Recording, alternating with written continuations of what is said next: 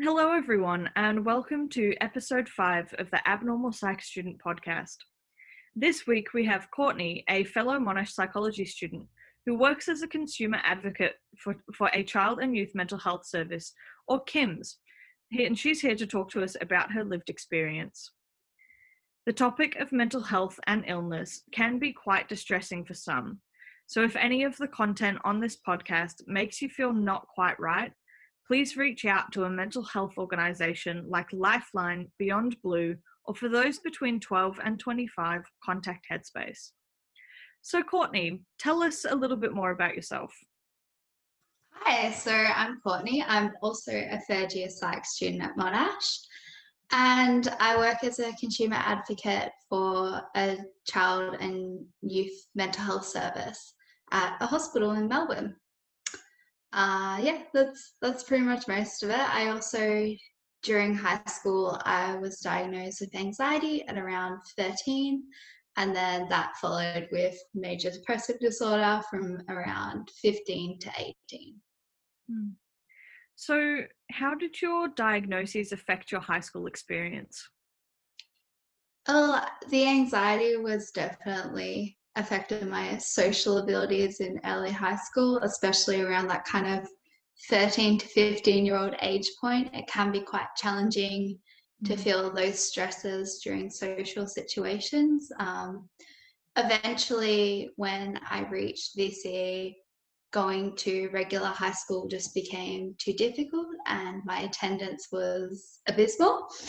So it was recommended that I either extend my high school by another year, so I do the three year VC, or I could do online VC. So I chose to do that. Yeah, cool.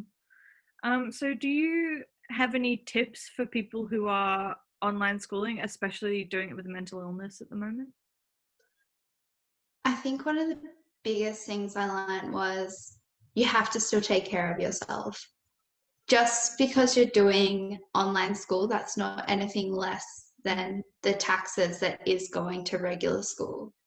There's it's nothing less than. So you still need to have all those parameters in place to be able to take care of yourself and give yourself space to recover.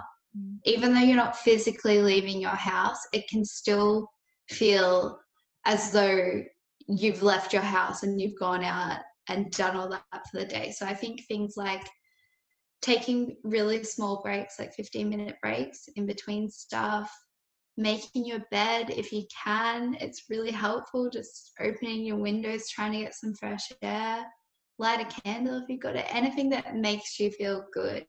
Just please continue to do even during this time. Yeah, cool. That's a really good tip. Um, so you you said that you were um, working as a consumer advocate for CYMHS. Um, so, what is advocacy? It's, so, advocacy it's basically representing people.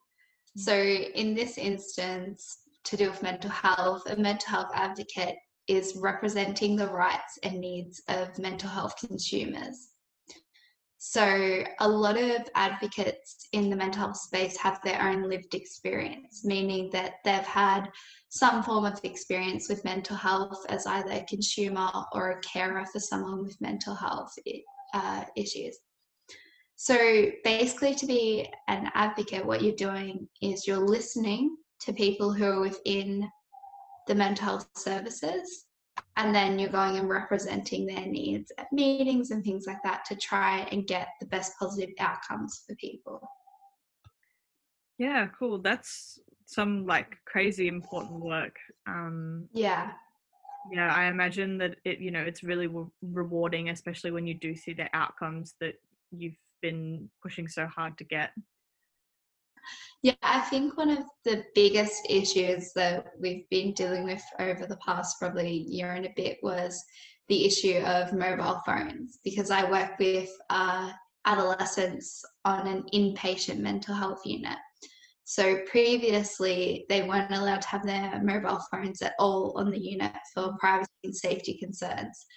So a big advocacy thing has been trying to navigate getting them some access to their mobile phones, but still ensuring that safety and privacy measures are met. So it's those sorts of things that um, advocates can be really helpful to kind of share their own experiences of what would and wouldn't have been helpful when they were going through that, as well as then to represent people who are going through it now to try and get the best outcome for them. Yeah, cool. Um, so can you tell us a little bit more about what CYMHS is? So CYMHS is a public health service. So usually it's with um, most of the hospitals in Victoria. And basically it's child and young people mental health services. So the particular hospital I work for, they have three separate wings to it. They have the outpatient services, the school, and the inpatient services. So the outpatient services are mainly just counseling mm-hmm. and things like that for people. So that's kind of like the regular counseling that you'd be used to. It's working with social workers and things. The school actually has a number of different programs for children from primary school to high school ages that are sort of aimed at kids who maybe aren't getting to school as regularly. Uh, so it provides an alternative learning style to them. I actually did one of the programs there when I was around 14 for a term and it was really useful. It was kind of was a good bridge between not going to school and getting back to school. Uh, and then you have your inpatient services, which is what you would consider like a psych unit. Yeah. Okay, cool. Um, so how do you access CYMHS and their services? So usually it would be through your GP. So you'll go and get a mental health plan. And one of the things they might recommend is trying to get on the wait list to have access to the outpatient services. So that would be the counselling and things like that. As far as the inpatient services, that could either come through a recommendation from your psychologist or psychiatrist or your uh, like social worker. It could be any of those factors that could uh, recommend that as a treatment option. But yeah, usually talking to your GP is a really good starting point for accessing those services.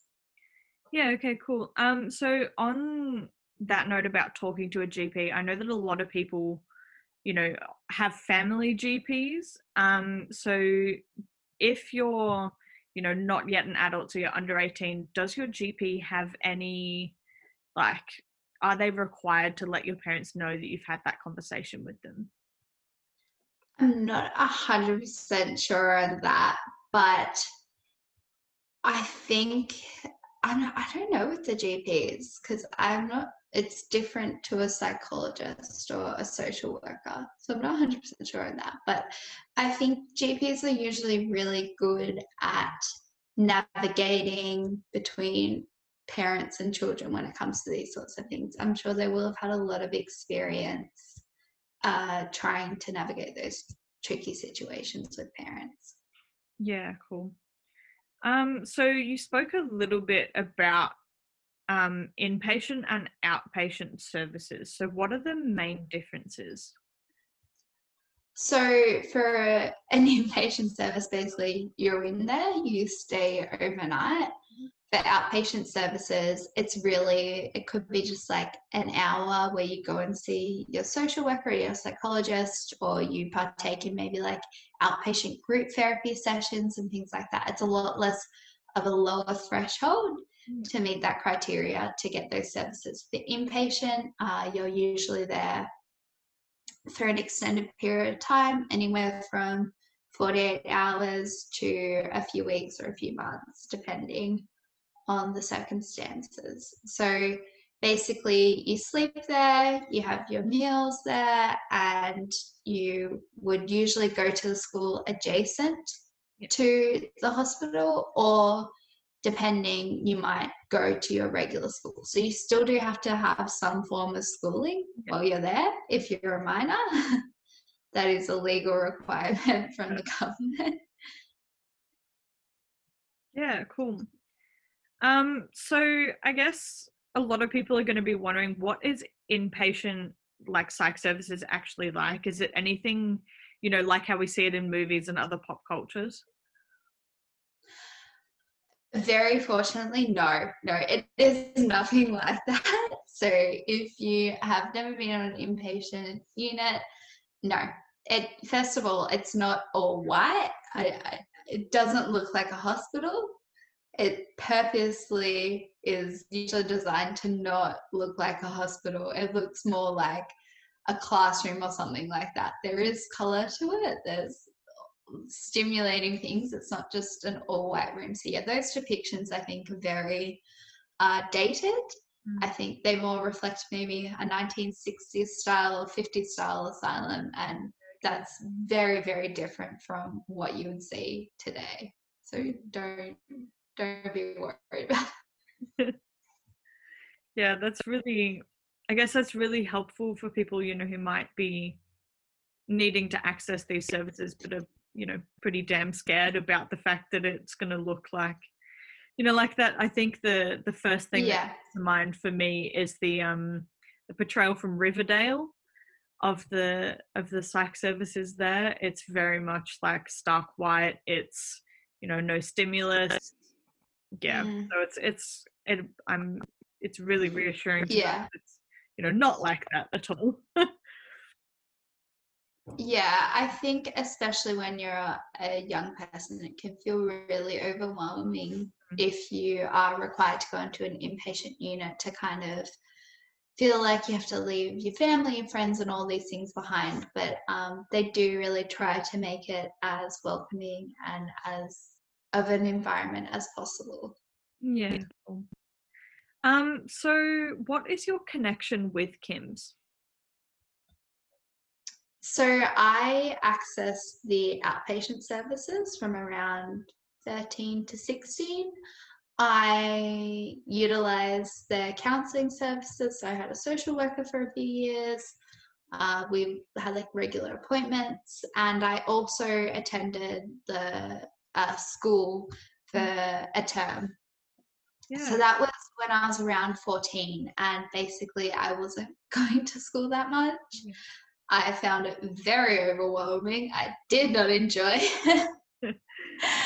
um, so it was suggested by my social worker at the time that, hey, maybe you should give this program a try. And I'm really glad I did because it was it was a really good and useful service mm. um, that didn't reflect the usual schooling model at all. Yeah, okay, cool.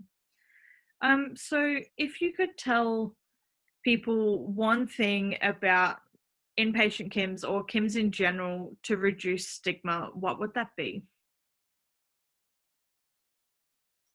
Um, I would say it's not like it's not like what is being depicted by the media. It's a lot more friendly and inviting, and yeah, I would say it's okay to access those services. It doesn't reduce who you are at all. It doesn't take away from your achievements, your accomplishments, who you are as a person. It does not affect that at all. To be able to reach out and say, hey, I would like some help. Yeah, that's awesome. Um, so this sort of brings us to the end of our questions about um, CYMHS and, and your advocacy work. Um, mm-hmm. But we have a question that we've asked everybody so far in our podcast, and that is what are your top three pre COVID and then top three during COVID self care activities?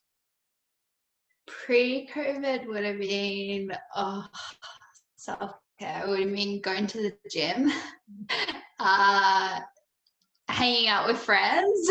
Yeah. and uh, probably still going for walks. I did really like that. So now mm. during COVID, it's going for walks. Uh, just even even if you don't feel like going for a walk, just go and stand outside for five minutes if you can. Um, I have two dogs, so I'm kind of required to walk. uh, I would say like try a new hobby. It doesn't have to be anything major. You don't have to be good at it, but just try something new. For me, that's been baking bread and trying to make sourdough, which has been a really fun experiment. Um, and the third thing I'd say is just have some breaks from social media and being online. I think we're all spending, rightfully so, a lot of time trying to connect with people via Zooms and Messenger and things like that. But I'd say I think it's still healthy to have a break every now and then from that. Yeah, absolutely. Well, those are some really good self care tips, and definitely a lot of people should take them on, especially um, getting sort of detached from social media for a little bit every day. Um,